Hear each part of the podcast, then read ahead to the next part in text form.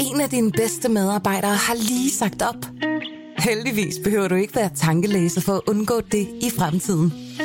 WinningTemp indsamler data gennem hyppige og anonyme medarbejderundersøgelser, så du lettere kan mærke pulsen på dine medarbejdere og støtte der, hvor der er behov. Kunder som Alfa Laval, Orkla og Volvo bruger allerede WinningTemp og ser, at det øger trivsel, reducerer turnover og hjælper med at fastholde talenter. Få gratis gennemgang allerede i dag på winningtemp.com.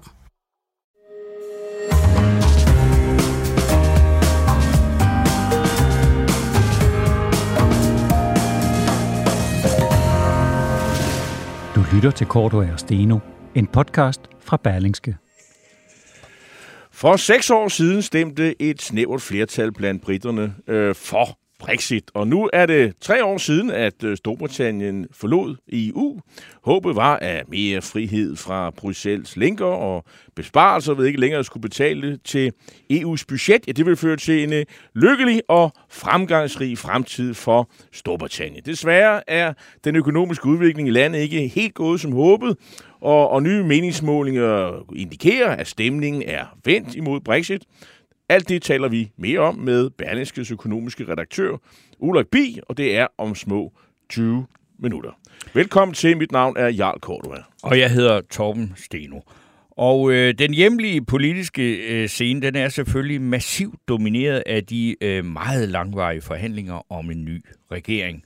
Og øh, det gør, øh, at det er faktisk virkelig svært at få politikere øh, i tale. Så derfor øh, så taler vi i det her program ikke med dem, men mere om dem, når vi til sidst øh, i den her time tager fat på ugens Bamsesnak.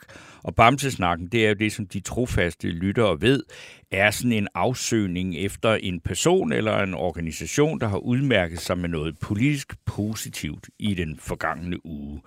Og øh, sidder du inde med et oplagt bud på sådan en modtager af øh, ugens fidusbam, så skriv til os på vores Facebook-side, Cordua og Steno, og der, eller der er der også plads til kommentarer og spørgsmål. Nu skal vi byde velkommen til dagens første gæst, og det er advokat Julie Stage. Velkommen. Mm, tak. Øh, vi har inviteret dig her ind i, øh, i boksen i Pilestræde, fordi du i et indlæg her i, øh, i Berlingske peger på, at der er bekymrende mange falske anklager om voldtægt, som jo selvfølgelig er en alvorlig forbrydelse. Og, og strafferammen for falske anmeldelser, ja, den øh, udnyttes slet ikke af din observation. Øh, en rapport fra det kriminalpræventive råd tilbage fra 2009 viste, at 7% af alle anmeldelser for voldtægt er falske. Der findes der også en lidt ældre undersøgelse fra tre politikredse, der øh, angav, at 21% af anmeldelserne er falske, altså lidt højere, noget højere tal. Øh, det er jo faktisk hver femte, eller mere end hver femte øh, anmeldelse. Og det er jo nogle ældre tal, øh, det må vi jo lige, og der skal tages alle mulige forbehold og så videre. Men øh, er det din vurdering, at øh, de her tal også holder i, øh, i 2022, øh, julisdag? Altså, jeg vil sige, jeg har ikke set øh, noget, der giver mig anledning til at tænke, at øh, antallet af falske anklager er faldet. Øh, tværtimod, tror jeg, jeg vil sige. Og når du så siger tværtimod, altså hvorfor? Jamen altså, øh, den undersøgelse, øh, som I lige har henvist til, øh, som blev udgivet af det Kriminalpræventive Råd i 2009, det er en meget stor undersøgelse, som øh, er foretaget øh, i årene 2000, 2001 og 2002. Øh, og den viser som bekendt, at faktisk 7,3 procent af, af anklagerne øh, er øh, falske.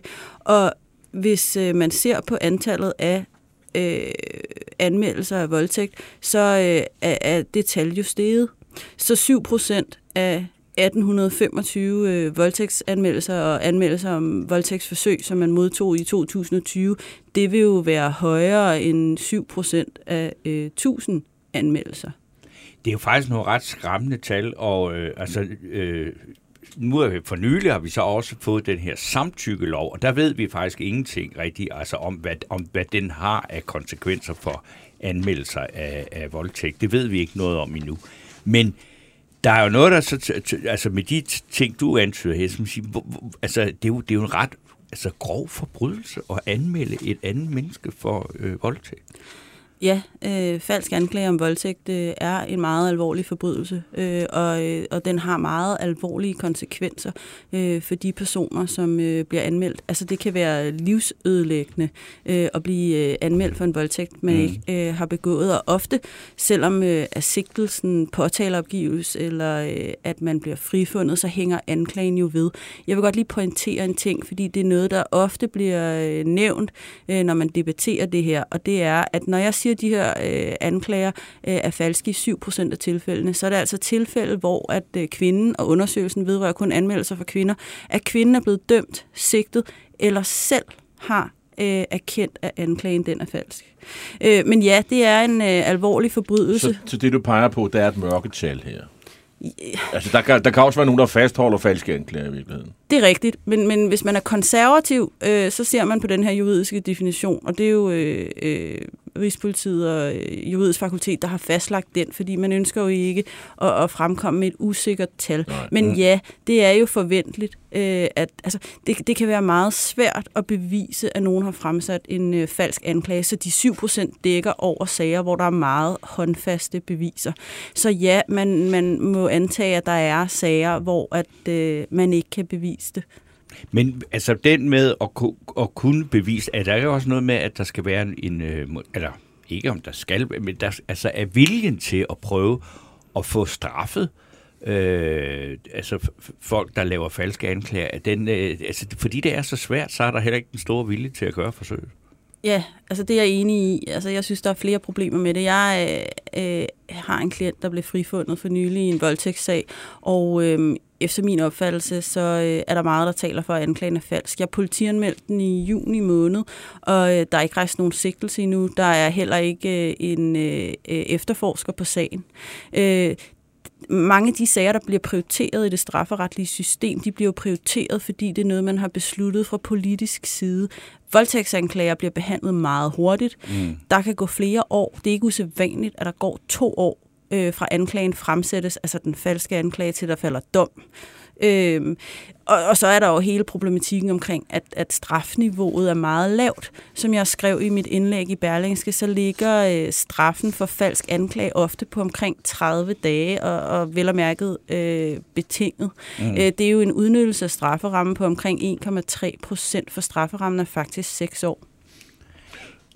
Men en ting, jeg, man, jeg man lige kunne øh, øh, konkretisere her, altså hvis det er således, at man øh, ud af de 1825 anmeldelser, der var om voldtægt og voldtægtsforsøg 2020, sagde, at 7% af disse var falske, så vil det svare til 127 falske anklager. Ja. Og hvis man så lægger den til grund, øh, den, den ældre undersøgelse, at, at, øh, at tallet er 21 procent, eller der, at der er 21 procent, der er falske, jamen, så er vi oppe på øh, et noget højere... Øh, 383, var det sådan, ja, det var? Jo, jeg tror, det er 383. det, det men altså, i rundtal, der er måske, måske på 100 øh, mennesker, som øh, skal gå i den der situation øh, og have sådan en, en anklage hængende, øh, som er falsk.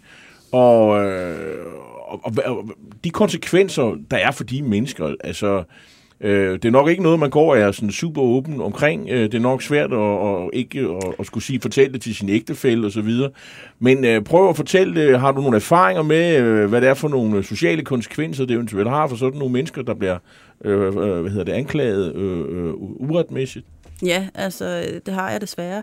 Øhm, øh, jamen, det der typisk sker, mange af de her sager øh, er jo øh, nogle sager, hvor unge mennesker øh, bliver anklaget. Øh, og det er meget almindeligt, hvis det er et skolemiljø, at skolen vælger at bortvise øh, mm. den anmeldte, som jo oftest er en ung mand.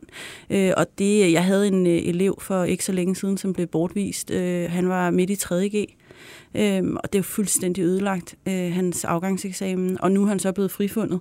Men, men det hjælper jo ikke på, at øh, faktisk så havde han et rigtig, rigtig fint snit, og, og øh, det tredje år er jo blevet, altså han, han kan ikke komme ind på den uddannelse, han vil faktisk have læst jura, som han ellers øh, ville have øh, kunne komme ind på. Altså, og det er jo ikke, der er jo også det element, der handler om social udstødelse.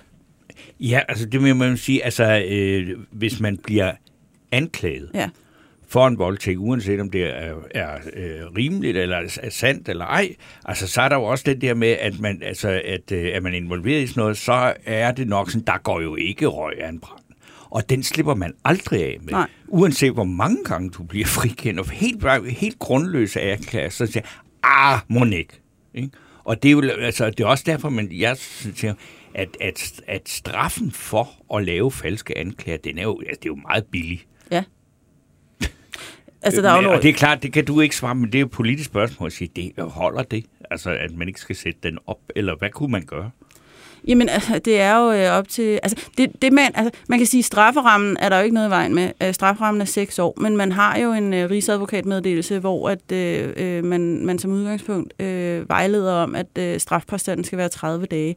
Øh, man kunne jo godt fra lovgivers side indføre en minimumstraf for øh, fremsættelse af øh, falske anklager i alvorlige sager. Har du, Øh. har du et bud på det, hvad det skulle være? Øh, altså, jeg synes i hvert fald, at den skulle være markant højere. En straf i halve år, eller hele år, eller hvad? Flere måneder, hvad tænker du? Jeg vil jo altid mene, det kommer an på øh, øh, de konkrete omstændigheder. Det er nok ikke det svar, jeg ønsker jer. Men jeg synes i hvert fald, at den skal være markant højere. Øh, Og hvad er det? Er det sådan et halvt år, eller hvad? Ja, eller måske mere. Øh, Okay. Altså, det er jo også det er en, en, en vurdering, altså, og jeg ved godt, du er mest til, til kold jura, men altså, det at bruge, øh, bruge, altså, bruge anklage, øh, hvad hedder det, våbnet, ikke? Altså, er det noget med, fordi det, det ved man jo for eksempel i øh, for, forældremyndighedssager, sådan noget, der, hvor, hvor der jo findes øh, advokater, der, hvor man kan gå op og så sige, "Jamen, skal vi spille incestkortet? Det plejer sgu som regel at give noget. Er det sådan en, en tanke, der er blandt nogle, hvis man har øh, gjort sig uvenner, eller man ønsker nogen, det er dårligt, for eksempel på et gymnasium eller på et, mm. et studie, det, så er man siger, jeg anmelder sgu ham der, for, altså, fordi det koster ikke noget.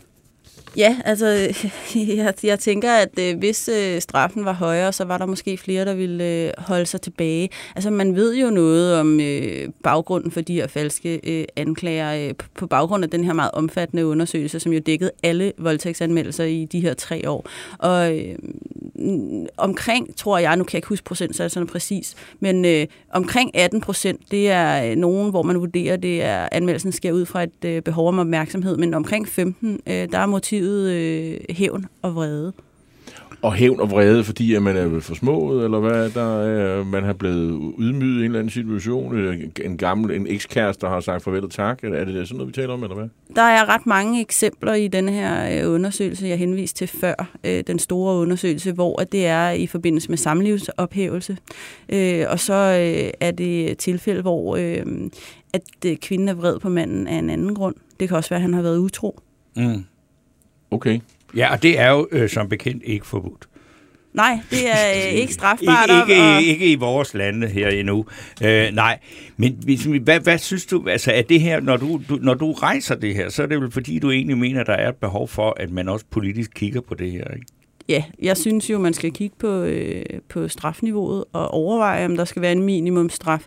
Og så synes jeg, at øh, sager om falske anklager i alvorlige, altså alvorlige falske anklager, øh, de skal opprioriteres i retssystemet. Også fordi øh, de her anmeldere, som jo ikke altid er kvinder, det kan også være mænd, de skal mærke, at der er en konsekvens. Jeg synes, der går alt for lang tid, før hammeren falder. Så der er jo også sådan en... Øh, øh, Øh, en, en, en, en, en, øh, grund til, at du har skrevet indlægget, det er også, fordi du har sådan en retsfølelse, øh, som skal prioriteres her. Det, det, det er hensyn til retsfølelsen, almene retsfølelse af, at man, øh, at man også tager disse ting alvorligt, og at, at man ikke bare sådan nedprioriterer det. Øh, men men jeg, jeg kunne godt tænke mig at, at, at, at spørge øh, ind til det her. Altså, vi har jo været i en situation øh, i de sidste 10 år, har jeg indtryk af, at der er blevet skærpet og voldtægtsstraffe. Øh, man taler om, at der har været et mørketal af voldtægt, altså der er en masse kvinder primært, øh, som ikke har anmeldt deres mm. anmeldelser. Og, og, og nu har man ligesom indtryk af, at, øh, at flere og flere øh, faktisk øh, anmelder de forbrydelser, de har været udsat for, hvilket samfundet og alle os andre jo synes øh, er jo en god ting, fordi der er jo ikke nogen jeg mener i hvert fald ikke, at, straf, at forbrydelser skal gå ustraffet hen. Øh, så, så, så, så set i det lys, så vil det vel måske også øh, skubbe på, øh, opfordre nogen til at anmelde ting, der måske øh, befinder sig i en grå zone. Ja, men at anmelde noget, der befinder sig i, i en grå zone, øh, altså jeg ved ikke helt præcis, hvad du mener med grå zone, men Jamen, det vil jeg jo ikke sidestille med nå, falsk anmeldelse. Hvad, det, det er simpelthen, når, hvad, er- hvad er, okay, så lad os spørge på en anden måde. Hvad er en, en falsk anmeldelse, i, øh, som du siger? Er det en, der er totalt ubegrundet, eller, eller, eller hvad? Altså det er anmeldelser af voldtægter, der ikke har fundet sted. Okay. Hmm. Men hvad er en definition på en voldtægt? Ja, nu er det jo efter den nye straf, altså stra- voldtægtsbestemmelse, at, at, øh, at forurettet ikke har samtykket. Okay. Og, øh. Øh. og i 2009, der var det jo så ikke det, kan man sige. Nej, men jeg tror ikke, det er det, der er det afgørende. Altså, det, det, det handler om, er jo, at man anmelder noget, hvor at, øh, at gerningsmanden ikke har øh, udført øh, den strafbare handling. Okay. Altså, det kan være et samtykke samleje, hvor man efterfølgende bliver vred på gerningsmanden, og så anmelder det.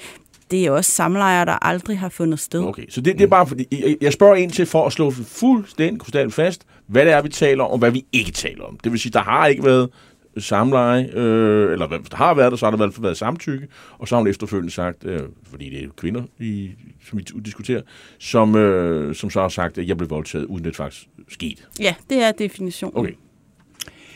Julius Dage, advokat, tusind tak, fordi at øh, du kom og rejste øh, den, eller det her spørgsmål, og jeg tror, at det er noget, vi, jeg vil godt love, at når vi kan få politikere i tale, det kan jo være, det kan lade sig gøre, hvis vi engang får en regering, så er det noget, vi skal snakke med dem om. Jeg skal lige høre, Jules, der, der var et spørgsmål fra en af lytterne, Jens. Akkergren, han spørger, hvordan ligger niveauet for falske anmeldelser i det hele taget? Har du et tal på det? Jeg har faktisk ikke et tal. Øh, øh, det, øh, det, det er jeg faktisk ikke bekendt med for andre. Okay. Okay. Man går typisk ind og ser på det konkret for, for det enkelte delikt. Så hvor mange er der øh, i forhold til voldtægt, hvor mange er der i, i forhold til drab. Øh. Som det ligger over eller under et eller andet generelt niveau for falske anmeldelser? Det, det kan man ikke kan- sige, okay. og jeg har selv spurgt. Okay, godt. Jamen, øh, så kom vi så langt. Tak for det. En af dine bedste medarbejdere har lige sagt op. Heldigvis behøver du ikke være tankelæser for at undgå det i fremtiden. WinningTemp indsamler data gennem hyppige og anonyme medarbejderundersøgelser, så du lettere kan mærke pulsen på dine medarbejdere og støtte der, hvor der er behov. Kunder som Alfa Laval, Orkla og Volvo bruger allerede WinningTemp og ser, at det øger trivsel, reducerer turnover og hjælper med at fastholde talenter. Få gratis gennemgang allerede i dag på winningtemp.com.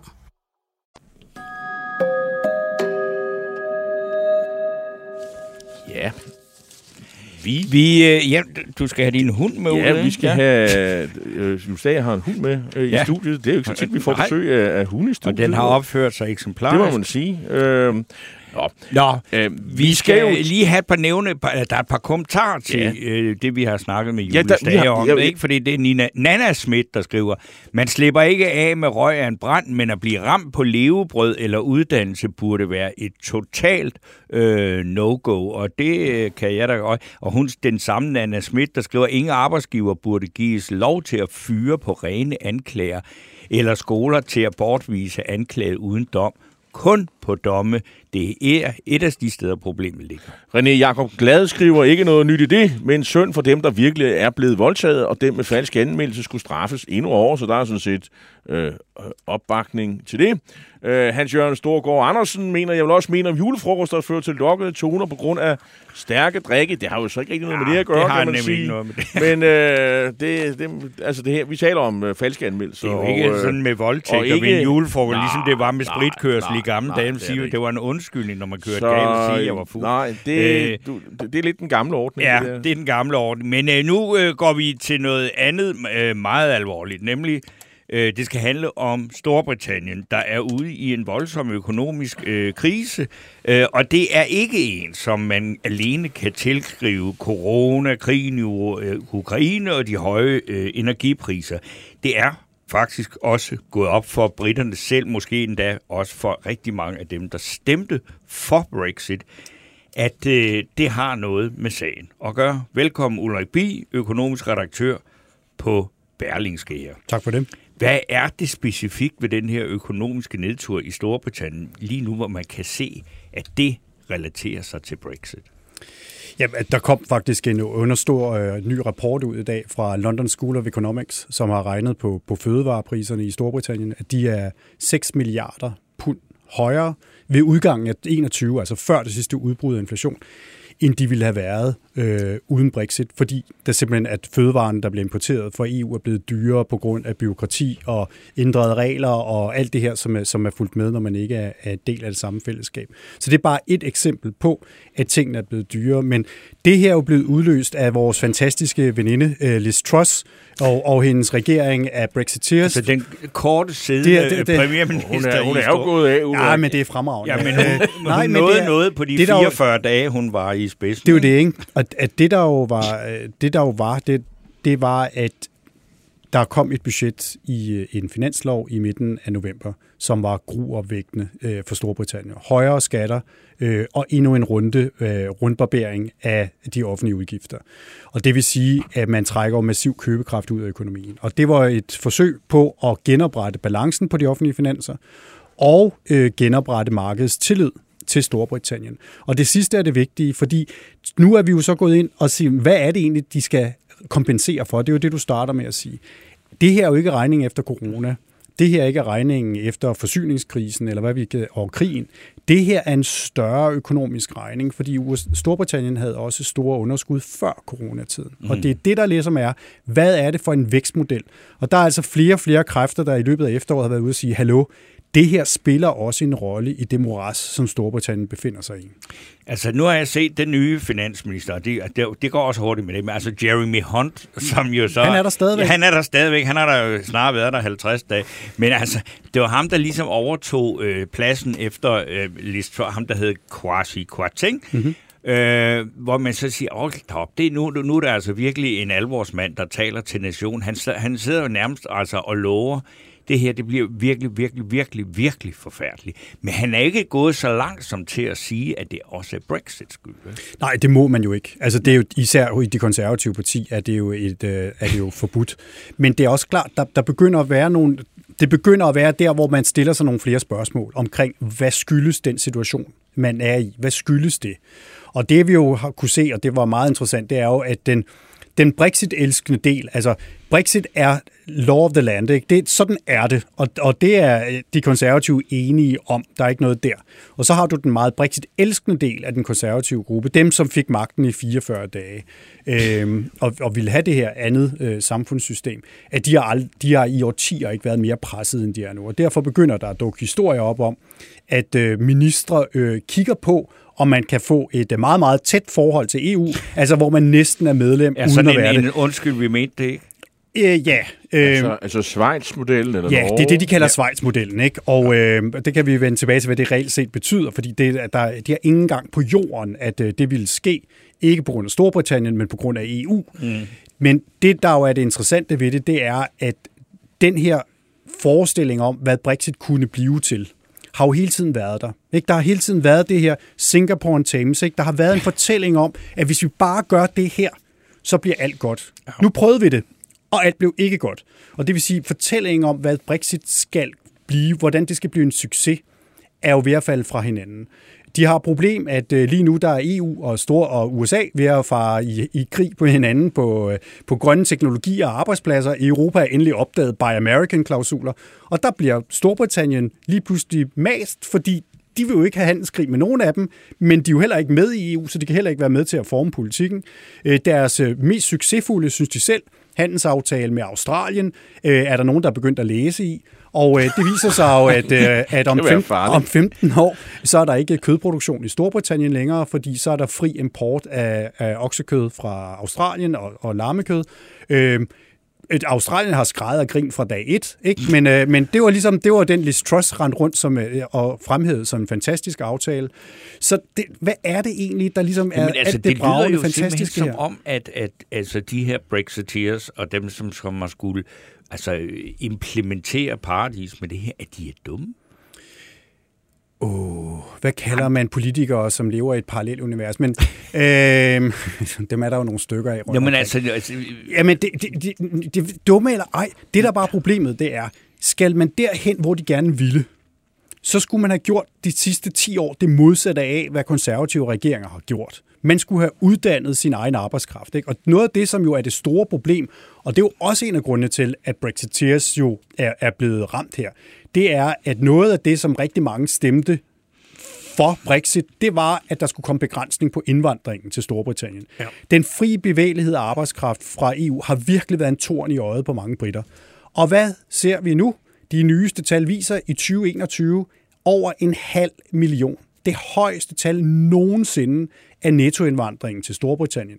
Hvor meget er nettoindvandringen fra EU? Den er 0, fordi der er rigtig mange, der tager hjem igen. Hvor kommer de fra? De kommer fra de gamle kolonier. Og det er jo det, som var problemet. Det sagde Liz Truss jo også. Vi skal bare importere alt den uddannede arbejdskraft og alt muligt andet fra Indien. Øh, og det var jo en del af den handelsaftale, hun arbejdede på i de 44 dage. Ikke? Masser af indisk arbejdskraft, øh, og så er alt godt. Men hvis man sidder ude i det nordlige eller midt-England og stemte for Brexit, fordi man ikke vil have fri bevægelighed, altså Inder er altså ikke bedre og, og en anden grad af fri bevægelighed. Men, men skal de ikke tage hjem igen? Er der, er der ikke lavet en aftale om, de skal tage hjem igen? Øh, ja, men det er jo ikke, hvis, hvis de har læst i Storbritannien, så er det, det der jo er, det er, at du har lavet et pointsystem for migration, øh, som jo øh, fremhæver, at øh, altså, hvis du kan engelsk, øh, så får du mange point, for eksempel. Ikke? Og øh, det, det kan man jo... Det kan i, mange veluddannede indre og pakistanere. Ja, men ikke så mange rumænere. Nej, det er rigtigt. Nej. Ikke? Og du har, du har designet et system, som er, er rettet mod, øh, og så i øvrigt har man behandlet EU-borgere uf, rigtig, rigtig skidt. Så der er mange, der simpelthen tager hjem igen øh, fra EU-borgere, og der kommer ikke nye til, fordi det de nye regler gælder, og der er mange, der bliver ramt. Så du får et system, hvor at øh, man tiltrækker, det vi kan se i indvandringsstatistikken, det er, at du kan komme der for at arbejde. Det er der, hvor du kan sige, at det er midlertidigt. Du kommer der for at læse. Det er i princippet midlertidigt. Så kan du meget nemt få arbejdstilladelse. Men en meget, meget stor del af dem, der kommer, det er det, der hedder andet. Og det er sådan lidt familiesamføringsnød. Men Ja, en ting, øh, som øh, vores researcher har, har fundet her, det er noget, en rapport, der er udkommet fra noget, der hedder Office for Budget Responsibility, øh, hvor de blandt andet har kigget på de økonomiske konsekvenser af, af Brexit og fundet ud af, at øh, long run productivity vil falde med 4%. Altså ja. produktiviteten på falde med, med 4%. Og den er øh, ikke god i forvejen. Øh, og import og eksport på længere sigt vil falde med 15%. Det plejer at være skidt, når, når sådan et øh, frihandelssamfund, som øh, Storbritannien historisk jo har været, øh, falder med, med 15 procent. Det kan jo godt mærkes på økonomien.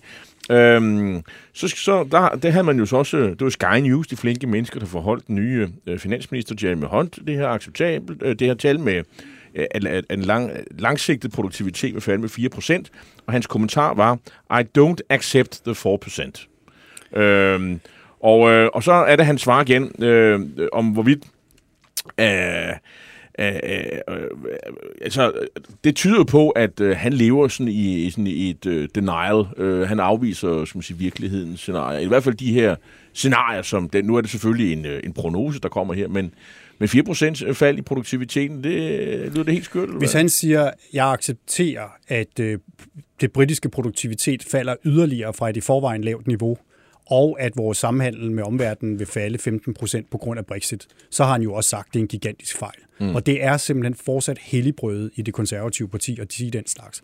Og man må også sige, at en af grundene til, som sagt, at Brexit er kommet op i diskussionen igen, det er jo den her blame game efter Truss. Ikke? Hvem er det, der har skyld i, at det her brændt sammen? Og noget af det, som man virkelig er bange for, det er, at man begynder at kigge sig omkring og se på de her tal og sige, er det her rigtigt? Mm. Og der er flere og flere selvfølgelig. Bank of England, øh, dem der har siddet i, i ledelsen der og, og i det pengepolitiske komité, er jo Brexit-modstandere grundlæggende. Men der er en mindre frygt i det britiske skal man sige, samfundsdebat, og ikke kun i Guardian, for at sige, at det her har økonomiske konsekvenser. Vores problem netop med produktiviteten i Storbritannien, lad os bare tage sådan noget som bilsektoren. Vi fokuserede på, at der kom en var anden juledag, ikke? der kom den der aftale, jeg kan huske, jeg var inde og skrive. Øhm, og når man læser i den, og det er der jo igen, det er utroligt, det står på papir, ikke? det er sort på hvidt, der står, at fra 24, der ændrer reglerne sig igen. Og lad os tage sådan noget som biler. Der vil indholdet, det bliver lidt teknisk, ikke? men når, hvornår er noget britisk, og hvornår er det tredje land, altså kinesisk. Ja. Det er, der er nogle værdiansættelser, hvor meget må være øh, komme udefra, blive samlet i Storbritannien og sendt til EU. Fra 24, der ændrer de regler sig igen, og det gør de jo også de kommende år. Det betyder, at elbiler, for eksempel, hvor bilbatteriet kommer fra Kina, kan ikke fra ja, om et par år sælges på det europæiske marked som britiske. Det er jo en katastrofe, ikke det? Jo, men det er også derfor, at vi allerede har de første elbilsproducenter, der flytter produktionen til Kina, for det kan man lige så godt gøre, fordi de kan ikke sælge dem tolvfrit ind i EU's marked. Så det, der bliver tilbage i Storbritannien, det er forbrændingsmotorproduktion, og det bliver det kun indtil, at det ikke kan varsle. Det er jo ikke ligefrem øh, fremtidig teknologi, det der øh, forbrændingsmotorer i bil.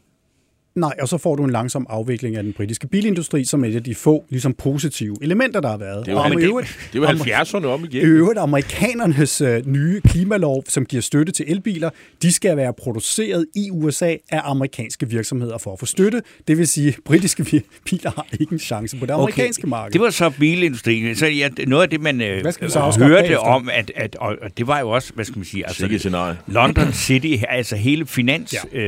øh, businessmarkedet der, eller i London, de var jo heller ikke vilde med at skulle ud af EU.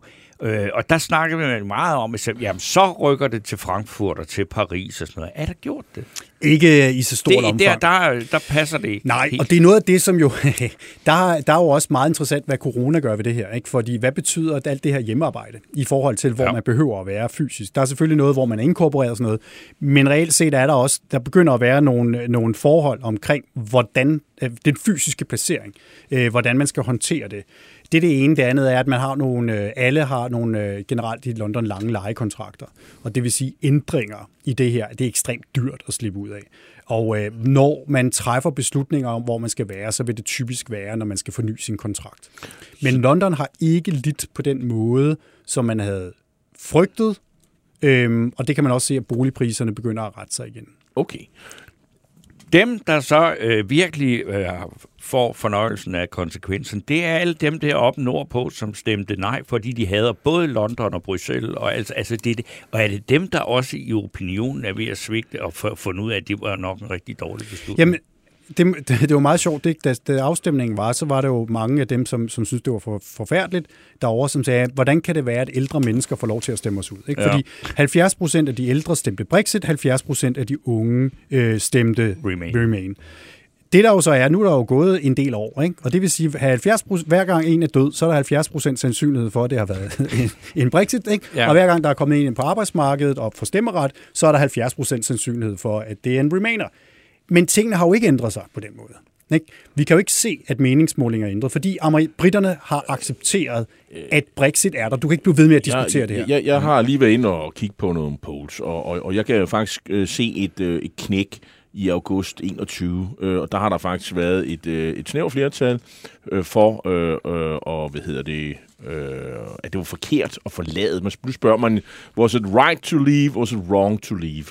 Og øh, i øjeblikket, øh, her i november 15-16, der er det faktisk historisk hej, øh, højt. 53 procent mener, det er wrong to leave, øh, 34 procent siger right to leave, og så er der 13 procent øh, don't know. Øh, så, og det, du kan. Men hvis nu du spørger... Okay, enig. Men hvis nu du så stiller spørgsmålet, skal vi så gå ind igen? Ja, det er jo det. Jamen, Ulrik, vi, altså, vi skal, lige, det, vi skal rundt om Schweiz-modellen. Men, men det her har jo, altså, Ja, det, det, det- det, er jo det first step til ligesom at erkende, at det jo gik måske Ja, ja, skidt. Det, det, Ikke? var måske, Øh, men, og, det var måske en dårlig idé, ikke?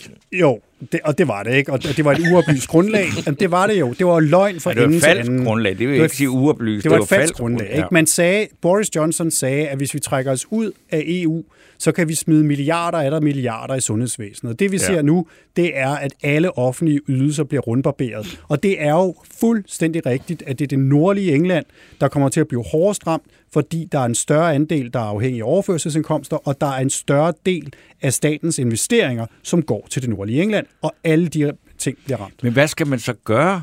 Altså, og, og så, så er det den der Schweiz-model, den, altså, eller, eller hvad er det, du siger? Altså, det, Altså, de det, ikke som, det, som, det, det, det som uh, Daily Mail, som, uh, som elsker Brexit mere end noget andet, ikke? og Liz Truss og uh, Jacob Rees-Mogg og alle de andre Ja. ja. flinke mennesker, de var jo så ude med den her Schweiz-model, uden fri bevægelighed. Ikke? Jamen, hvad Plus er? Schweiz-modellen er jo, at man næsten er medlem af EU. Øh, men Schweiz-modellen er også, og det er jo det, Schweizerne hader, de har haft folkeafstemninger om, at man skal stoppe den frie bevægelighed, og så siger EU, det kan vi godt, men så kommer jeres varer ikke ind til os, fordi de frie bevægeligheder hænger sammen. Vil man have fri bevægelighed af arbejdskraft og kapital, undskyld, af varer og kapital, så skal man også have det af arbejdskraft. Derfor findes der ikke en Schweiz-model uden fri bevægelighed af arbejdskraft, men alle ved, at det kommer ikke til at ske, det der med arbejdskraft. Det, som man taler om, når man taler om den britiske Schweiz-model, altså fri bevægelighed, alt det de godt kan lide, men fri, ingen fri bevægelighed, det de ikke kan lide, det var det, som vi under forhandlingerne kaldte cherrypicking. Ja. Ikke? At britterne får alt det, de gerne vil have. Fri adgang til markedet, men i øvrigt kan de sige til europæerne, ja. bliv hjemme. Ja. Det kommer aldrig til at ske. Og nu har vi haft Labour på banen også at sige, at det kommer aldrig til at ske. Det, som man kan håbe på, det er jo, vi er nødt til at have en mere forpligtende aftale på varer, og vi er nødt til, for britternes skyld, at finde en eller anden form for aftale på tjenesteydelser. Mm-hmm. Hvis vi skal have en mere forpligtende aftale på varer, så er det jo det her med, at britiske standarder ikke skal afvige for meget for de europæiske. Det er jo det, der ligesom er det her med at følge de europæiske regler. Og hvis vi husker 44 dage med Liz Truss, altså der kan skrives bøger om de der 44 dage, så var det jo blandt andet, at de fremsatte en lov, at alle EU-regler skulle brænde i helvede ved udgangen af 2023, hvilket betød, at de overhovedet ikke fulgte vores standarder. Mm. Og det er jo også sådan noget med om retten til betalt ferie og sådan noget. Det røg også ud med på det der bål der, fordi det skulle staten ikke blande sig i. Så du ender i en situation, kunne være i en situation, hvor vi simpelthen ikke ville have haft muligheder for frihandel. Og det er det, jeg tror, at en Labour-regering kan gå ind og gøre noget ved. Altså, vi får skrevet nogle af de her standarder ind, vi får lavet nogle aftaler om, at de følger os i Jamen, altså Rishi Sunak, som har taget over, altså er det ikke sådan noget, altså han var jo på noget andet kurs også, da han konkurrerede med øh, Liz Truss om at få den der post. Er han ikke sådan en, på sådan en redde, hvad reddes kan øh, linje? De er jo nødt til at finde en vækststrategi. Og jeg er, jeg, altså, Brexit er Brexit. Og det, det, det, jeg har lært at leve med det, og jeg kan også rejse til, jeg kan rejse til, til England, og, og jeg kan møde mine Brexit-venner, uden at vi river håret af hinanden længere. Det, jeg bare spørger dem om, i al ydmyghed, det er at fortælle mig, hvad I skal leve af om 5 og 10 år. Og det er jo det, der er problemet, fordi det... De hvad tal, siger de så? Jamen, det, alt går godt. Alt går godt. Og det, altså, det er jo en kollektiv... Alt går efter planen? Hvad er planen? Jeg har altså ikke været over efter, at Liz Truss har været. Det, det glæder ja. mig til. Men, men det er jo du har et land, hvis store problem er lav produktivitet. Og så står den til yderligere at falde på grund af det her. Du har et land, som har været fuldstændig indfiltret i EU's økonomi. Ikke kun på varer, men tjenesteeksporten til EU er eksploderet fra 2016 og frem efter. Ikke? Efter de stemte for Brexit, der er den eksploderet. Så de er jo filtreret ind i os. Og nu er det, vi har ingen aftale på tjenesteydelser, og de har været ved at sabotere det hele, når det gælder varer. Og det er jo der, man siger, hvad vil I lægge i stedet for? For de får ikke en handelsaftale med USA. Og Australien har 18 millioner mennesker. Øh, flere studerende fik lov til at rejse ud og arbejde i øh, markerne i Australien, og det betragtes i, i London som en sejr. Som sagt sad de og skreg af grin ude i, øh, i Canberra over, at de nu kan eksportere øh, alt deres kød til, øh, til britterne. Og vi har slet ikke noget at snakke om, om Nordirland og Irland og den, den del af aftalen, så det er, jo, det er jo også et helt uløst problem. Ja, og der må man jo så sige, at noget af det, som, øh, som når vi snakker om reddes, hvad reddes kan, der var jo også Liz Truss, der kørte for, at øh, der skulle man bare brænde den aftale i helvede, som de jo selv havde foreslået. Ja. Øhm, og, og så måtte vi tage en handelskrig. Der kommer nok ikke nogen handelskrig mellem EU og Storbritannien. Det har vi nok fået ud af 44 dage med Liz Truss. Så det vil sige, ja, at man forhandler ud fra styrkepositioner, og det, du bundlinjen her, det er, at Storbritanniens styrkeposition, den er ikke særlig stor. Nej, og det, der er deres problem, det er, at de kommende år, både med os og med alle andre, kommer de til at indgå handelsaftaler, som er til alle andres fordel end Storbritanniens, fordi over for hvilket som helst andet land er de i en svag position.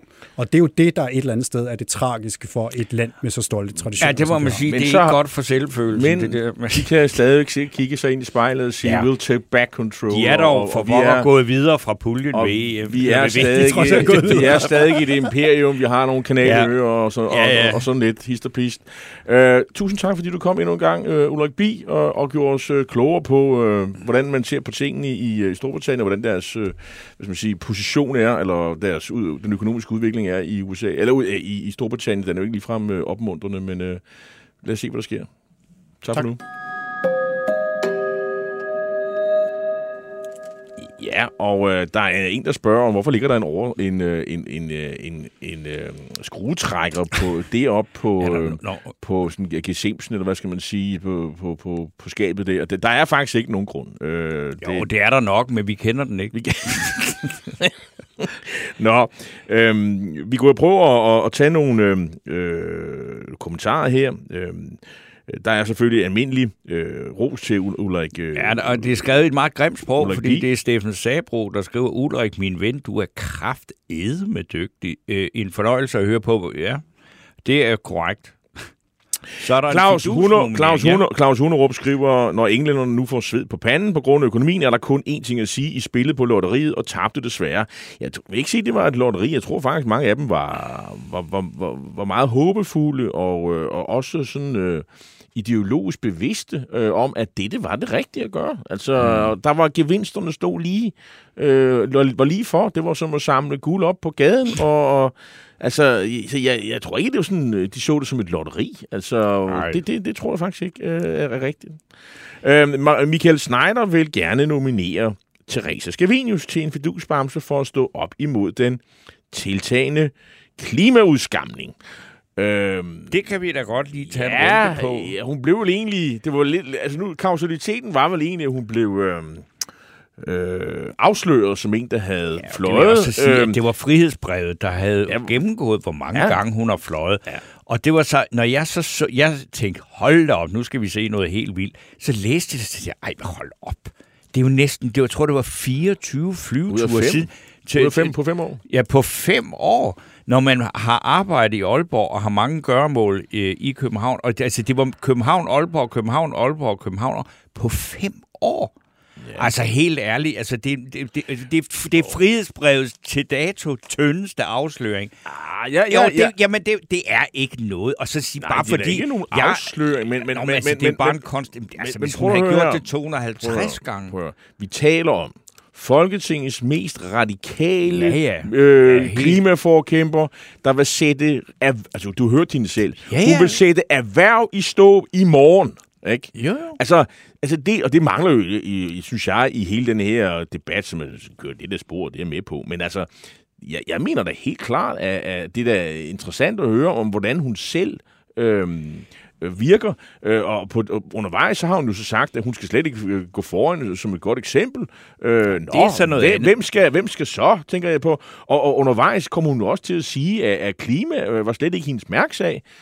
Det var godt nok Nej, underligt. det er underligt, men det, det, altså, det, det, det tjener og, og, hende da ikke og til det var hun, Og så var hun så ude og sige igen, jamen det var der så alligevel. Øh, Therese Scavenius er den mest radikale øh, ja, ja. politiker, i, i, når vi taler om klimadebatten på godt og ondt, altså, man kan jo, der er jo mange, der støtter hende. Altså, det, hun står jo ikke alene med det her, men mm. hun er det nærmeste, vi kommer af Greta Thunberg i det danske folk. Det er en af og så er det da lidt interessant at høre om, hvordan hun, ja, så, hvor meget hun flyver. Netop. Og, om, øh, og, jeg, og så jeg, blev jeg, så tænker jeg, hvis hun havde fløjet 250 gange, ja, ja, men, men 24 gange siden jo, 2017, altså, man, det er jo og, ingenting. Og så er, disku, så er debatten jo, hun kunne have taget toget, og der er det jo for, der er der folk, der siger, jamen øh, det er billigt at tage flyet, og det tager 40 minutter ja. at, at flyve fra Aalborg til, øh, til København, ja. øh, end de der 6 timer med, med DSB og dårlig kaffe, og, ja. og, og, og selv på, på første klasse. Er det, er det, altså jeg siger ikke, det er en pine, men en... DSB en, er jo en, pine, øh, generelt noget, man pine, ikke kan stole men, på. Men, men, men øh, trods alt, øh, prisen øh, svarer slet ikke til produktet, vel? Altså det er også temmelig dyrt, og, og det er faktisk dyrt en flybillet, hvis man sådan leder lidt efter de der billige afgange, ikke? Altså, nå, men altså, øh, jeg synes ikke, der var noget... Jeg synes, det var helt fint, at man øh, fik kortlagt det her. Øh, det og, der har været, og der har været den her debat øh, omkring det her, altså... Øhm, der, er, der er nogen, der øh, svarer her. Annie Hedegaard, en af vores øh, faste lytter, øh, svarer øh, Michael og skriver, No way, i min optik er hun en populist og hygler. Hendes ubehagelige arrogance var direkte vemmelig. Hun er ikke i stand til at gå ind i en sober debat. Men det er jo så mere to, hendes person, to, det jo handler to, om den her to. sag, fordi jeg synes godt, at hun er der ja, en meget, meget hæftig personage. Ja, ja, men, men altså, jeg synes bare, man skulle prøve at høre, hvad hun faktisk mener om øh, klimapolitikken, og hun er radikal, altså i ordets egentlige betydning, altså totalt yderliggående, og... Øh, og det er der også et øh, politisk marked for. for altså, ja, øh, og det synes jeg er helt fint at, at, at debattere. Men altså, hun kommer der til at flyve rigtig meget. Men jeg synes også, hun udstråler, øh, at øh, hun er jo en af folkets repræsentanter, og, øh, der, og så gælder der nogle lidt andre regler øh, for hende, end der gør for alle andre. Øh, sådan, det, det synes jeg, det er ligesom det indtryk, man sidder tilbage med, når hun taler. Øh, øh, practice what you preach. Øh, praktisere, hvad du prædiker. Øh, det siger vi jo til politikeren i så mange andre ja, ja. sammenhænge. Men, men øh, alligevel at forlange, at man skal køre med nej, tog Nej, jeg siger ikke, at hun skal gang. køre til tog, hvis hun skal til Amerika og så videre, men, øh, men så må hun jo... Men, men, ja, men, men man kunne jo, så kunne man jo... Øh, og nu siger jeg noget kontroversielt, man kan jo flytte så tæt på Christiansborg som overhovedet muligt, øh, så man kan ikke behøve så at brænde CO2 af. Øh, Nej, men, det kan men så flytter man jo væk fra sin valgkreds i Nordjylland, og det tænker jeg, der er mange nordjyder, som vil være kede af, fordi de vil jo godt have muligheden for at tale med deres øh, øh, folketingsmedlem, og, og ja, vi går jo også alle sammen ind for uh, det her med, at folketingspolitikere, de skulle kunne mødes med folket der, hvor de er, og Ja, det, ja, er ja. valgt. Så det, det, Det er jo også der, hendes, altså er lidt alt svært. det her flyveri har jo også været, fordi hendes arbejdsplads altså ligger... Ja. Ja. Jeg ved godt, at Aalborg Universitet, det ligger også i København. Det skal man lige vende sig lidt til, altså, at det gør det. Ja, de der universiteter, det... det- det er en meget underlig måde, de kalder, opkalder sig selv. Men altså, øh, Therese Skavenius har haft sin gang i Aalborg. Jo, jo. Men altså, hvis, øh, men, men, men der er jo stemmer, øh, radikale, og det er altså radikaliseret, kunne man sige, mm. altså yderliggående, lad os bruge det udtryk, yderliggående klimaforkæmper, som mener, at alt, fly, skal, ja, ja. alt flydrift skal stå stille i morgen, at dansk landbrug skal stoppe i morgen, og, øh, og, og mange af dem er jo, de stemmer er hun jo enig i. Mm. Og så synes jeg da ikke, det er irrelevant at høre, okay, hvor meget, altså spiser du kød? Øh, kører du i tog? Altså, Dermed ikke sagt, at hun, er, at hun skal holde op med alle de her ting, men, men øh, det er da noget med hensyn til at, at, vurdere en, en politikers øh, troværdighed. Øh, lever, øh, lever man selv efter de regler, man egentlig har synes, at andre skal leve efter? Det, det, det, synes jeg til alle tider Men har været okay jeg synes at få, lige, der er... at få øh, og, som siger, oplyst. at, at øh, nu, vi har jo allerede brugt meget til, jeg synes, vi skal også lade andre øh, Ja. emner få ord med på vejen end Teresa Scavenius. Ikke? Og jeg synes jo, der er noget, det er meget sjældent, at jeg øh, har, øh, hvad skal vi sige, muligheden for at udstråle øh, politisk glæde, men det kan jeg da i dag, fordi nu læser jeg, at det, der er ved at ske nu, det er, at men, mens vi har de her uendelig lange forhandlinger mm. omkring en ny regering, så hvis man kigger på det folketing, der er sat sammen nu, Ja. så er der en bevægelse mod, at vi har fået også så mange repræsentanter for nye generationer ind, at en legalisering af cannabis i Danmark på lige, lige med den, som man har i Tyskland, man har i USA og alt muligt, den er faktisk ret sandsynlig. Det eneste, der er, og det, der skiller vandene i, i det her for, det er de gamle, øh, hvor jeg også må tænke på, at, øh, at sådan nogen som Per Larsen fra, og det er jo, hvad skal vi sige, det, jeg har tilladt mig at kalde dem de borgerlige rungadorer fra Nordjylland, altså øh, Preben Bang Henriksen og sådan noget, de reagerer fuldstændig refleks, lige så snart der er noget med kriminal, øh, kriminal, afkriminalisering. Det gjorde de også, da øh, Nana Godfredsen, øh, gadejuristen, som nu er blevet valgt øh, for Moderaterne, foreslog, at man skulle afkriminalisere stoffer til eget brug. Ja.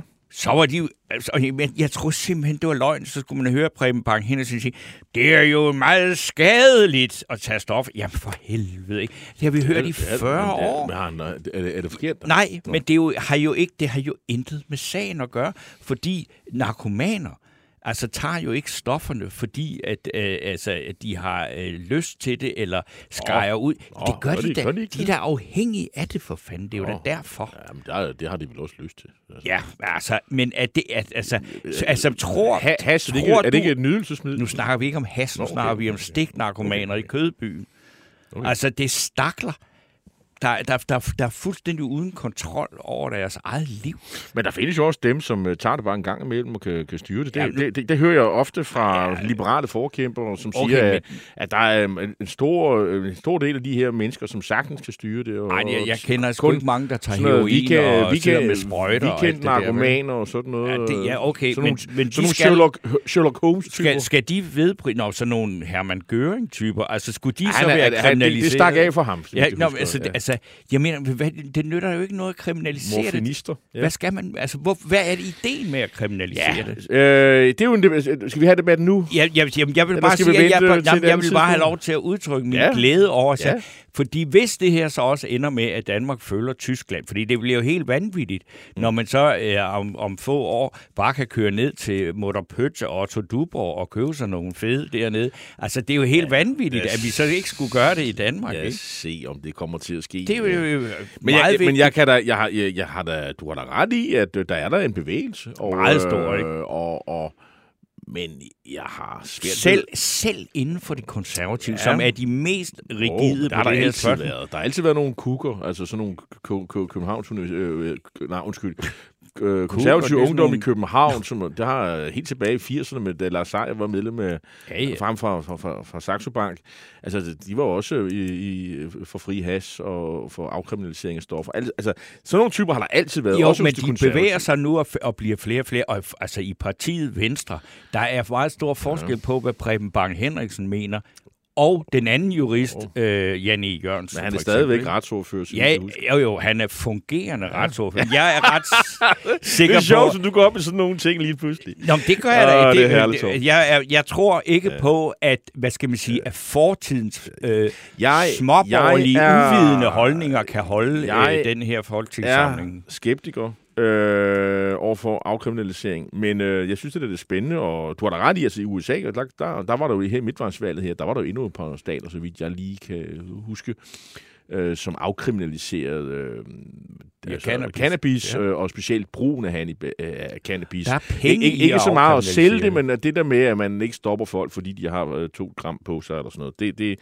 så, så det går den retning. Og til gengæld så stinker det så af, af hash i, øh, i flere og flere amerikanske storbyer. Ja, ja.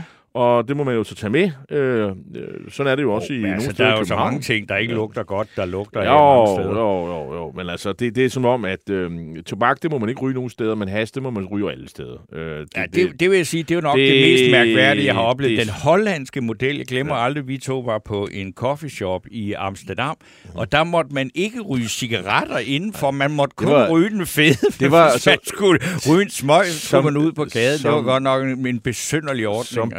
Baristolen, eller hvad pokker man skal kalde ham. Han sagde, don't smoke, don't, don't smoke tobacco, it's unhealthy, man. Ja, altså. Og så havde han en ganja i, i munden. Altså, det, det var, det, det var den, den, det er ikke den model, vi skal købe herhjemme. Det synes nej, jeg var nej, nej. Nå, nu, nu, nu skal du høre, Nå, øhm, der, der foregår jo, ja, altså det kan vi sige, øhm, Jamen, øh, Bamser, øh, der var faktisk en, øh, en, en herre, der, der kom med et øh, forslag øh, også.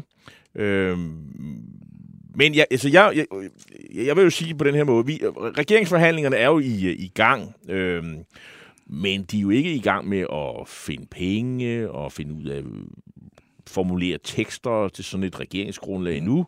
Øh, det er det, man sådan sidder og venter på, men venstrefolkene er inde i varmen, de konservative er det vel stadigvæk også. Det er svært at finde ud af. I hvert fald. Moderaterne har havde nogle drøftelser med statsministeren i går, lidt de samme som Venstre havde i onsdags de er også, øh, eller i tirsdags, mandags tror det var faktisk, de er også meget positive. Øh, og pludselig, så var det jo det med Lars Lykke, at øh, den her snak med, som man havde i fredags med S og V, de, de kunne ikke øh, reagere. Det, det var alt for småt, og det kunne slet ikke lade sig gøre osv. Der har han vendt om og sagt, jamen, han kunne også se Moderaterne som et øh, støtteparti. Det sagde han jo til, ikke, ja, det sagde... et, og, og, og dermed er han jo tilbage på det der med, at øh, jo, men det handler jo ikke om... Øh, nogen, det handler om noget, og, og det der havde, hans fokus, det var, at det, det skulle være ambitiøst. Og, og mm. jeg tror, man skal kigge i retning af sundhedspolitik her. Altså, det, det sagde han jo lige ud i, ja, men det er også i går, ikke? det, jeg hører. Altså sundhedsreformer. Øh, det eneste, man ikke har på bordet, det er sådan set at fjerne regioner. Altså, men, men øh, meget andet er der faktisk på bordet. Mm. Øhm, så det er vildt spændende, og det er også det, der er en forventning om, kan man sige, at der kommer til at ske noget her. Og nogle af de ting, som mange er optaget af, at borgerlige vælger, det er selvfølgelig sådan noget med, med, med skat og, og, og topskattegrænsen. Mm. Kan den flyttes op af? Øhm, fordi Venstre siger, de har, de, de har det her, øh, de har den her tilgang til det, at de siger, ja, vi gik til valg på noget, som mange sagde var uambitiøst, men vi, vi, vi, vi ville ikke gå til valg på noget, som vi ikke kunne, kunne samle hele den blå Danmark og, og, og få vedtaget. Nu har vi ligesom sagt farvel til øh, de her mange forskellige små partier rundt omkring, og nogle er i retten og andre ting. Og, øh, og derfor så er vores ambitionsniveau højere. Det vil sige, at Venstre har pludselig et andet politisk program, øh, som er nok matcher noget af det, man ser hos Liberale Alliance, mm. ved forhandlingsbordet. Altså man, også fordi man ved, at man skal have en præmie for at gå med i det her. Øh, og nogle af det her, det er at, at hæve topskattegrænsen.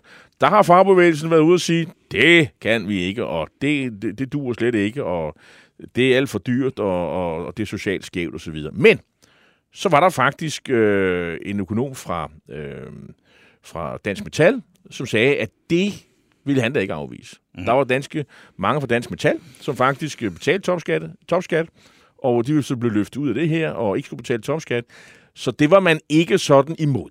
Jeg synes, at, øh, at det er på sin plads og ligesom også fremhæve nogle af fra Dansk Betal, øh, når de, de er i hvert fald ikke med til at skubbe de her ting ned ad bordet. Øh, mm. og, øh, og, og der går man ligesom imod sine egne, og øh, sådan noget kan jeg godt lide, når vi skal uddele fidusbremser. Så du nominerer? For jeg synes, det, ja, og det er, jeg tror, han hedder øh, Bjørsted, der er økonom fra Dansk Betal. Det vil være min øh, så, så, jamen, så, så er han i hvert fald nomineret, og vi går videre med det her i næste time, fordi der, der, er, god, øh, der er masser af at snakke om i, hvad skal vi sige, bamseproblematikker. Carsten Sand, en lytter, skriver, at det lykkes Lars Lykke, det lykkes Lars Lykke at bilde alle ind, at det handler om noget andet, ikke om nogen. Når 100 procent når det 100% handler om Lars Lykke, der vil jeg da gerne sige til Carsten Sand, jeg så, vi ser og hører meget forskelligt, vi mennesker, for jeg så øh, Lars Lykke elegant øh, fuldstændig bag, altså afvise øh, det ham her selvforelskede Søren Libert, der sagde, jeg har gennemskuddet dig, Lars Lykke. Jeg ved, du siger noget andet, end det du i virkeligheden mener. Og alt. Jeg tror faktisk ikke på, at Lars Lykke, at, at, at han ikke mener de der ting, og at der så er, at jeg godt kan forstå, at sådan en som Jakob Ellemann vil have meget svært ved for eksempel at sidde i regering med sin tidligere chef, som har taget 16 mandater fra blandt andet øh, Venstre og Radikal. Det har jo ikke noget med politikken at gøre, det har noget med personerne at gøre. Og, og selvfølgelig er Lars Lykke da en kontroversiel person, men han er godt nok øh, indlysende dygtigere at høre på end så mange af de andre. Og, og netop det med sundhedspolitikken, det fik han jo faktisk øh, gjort meget klart i den samtale med øh, Søren Libert i går. Jeg, lige før, jeg, jeg, jeg er blevet lidt vild med ham, med Lars Lykke her, fordi jeg synes, han taler klar og snak. stemte også på ham. Vi, vi Ej, tager... stemte på hans parti. Åh oh, jo, bevar mig. Godt for Vi tager en, øh, en lille pause, og så skal vi tale med Alexander Brandt og øh, Ryb Borg Jønsson, der er forfatter til en ny bog, der hedder Snart er vi alle patienter. Øh, bogen peger på, at grænsen for, hvornår man er syg, er blevet sænket, og det kan vi føre til overdiagnostik, som gør den enkelte unødig til patient. Og så skal vi tale med, øh, mere om øh, udviklingen i Kina med Kasper Wigman, der er koordinator af Think China-sekretariatet. Det er en tænketank ved Københavns Universitet. Og så skal vi endelig til Belarus, det der engang hed Hvide Rusland, en af øh, Putin få allierede, det gør vi i selskab med vores ven, husven, Belarus-kender, Jonathan Schacht Halling Nielsen. Vi er tilbage om fem minutter. En af dine bedste medarbejdere har lige sagt op. Heldigvis behøver du ikke være tankelæser for at undgå det i fremtiden. WinningTemp indsamler data gennem hyppige og anonyme medarbejderundersøgelser, så du lettere kan mærke pulsen på dine medarbejdere og støtte der, hvor der er behov. Kunder som Alfa Laval, Orkla og Volvo bruger allerede WinningTemp og ser, at det øger trivsel, reducerer turnover og hjælper med at fastholde talenter. Få gratis gennemgang allerede i dag på winningtemp.com.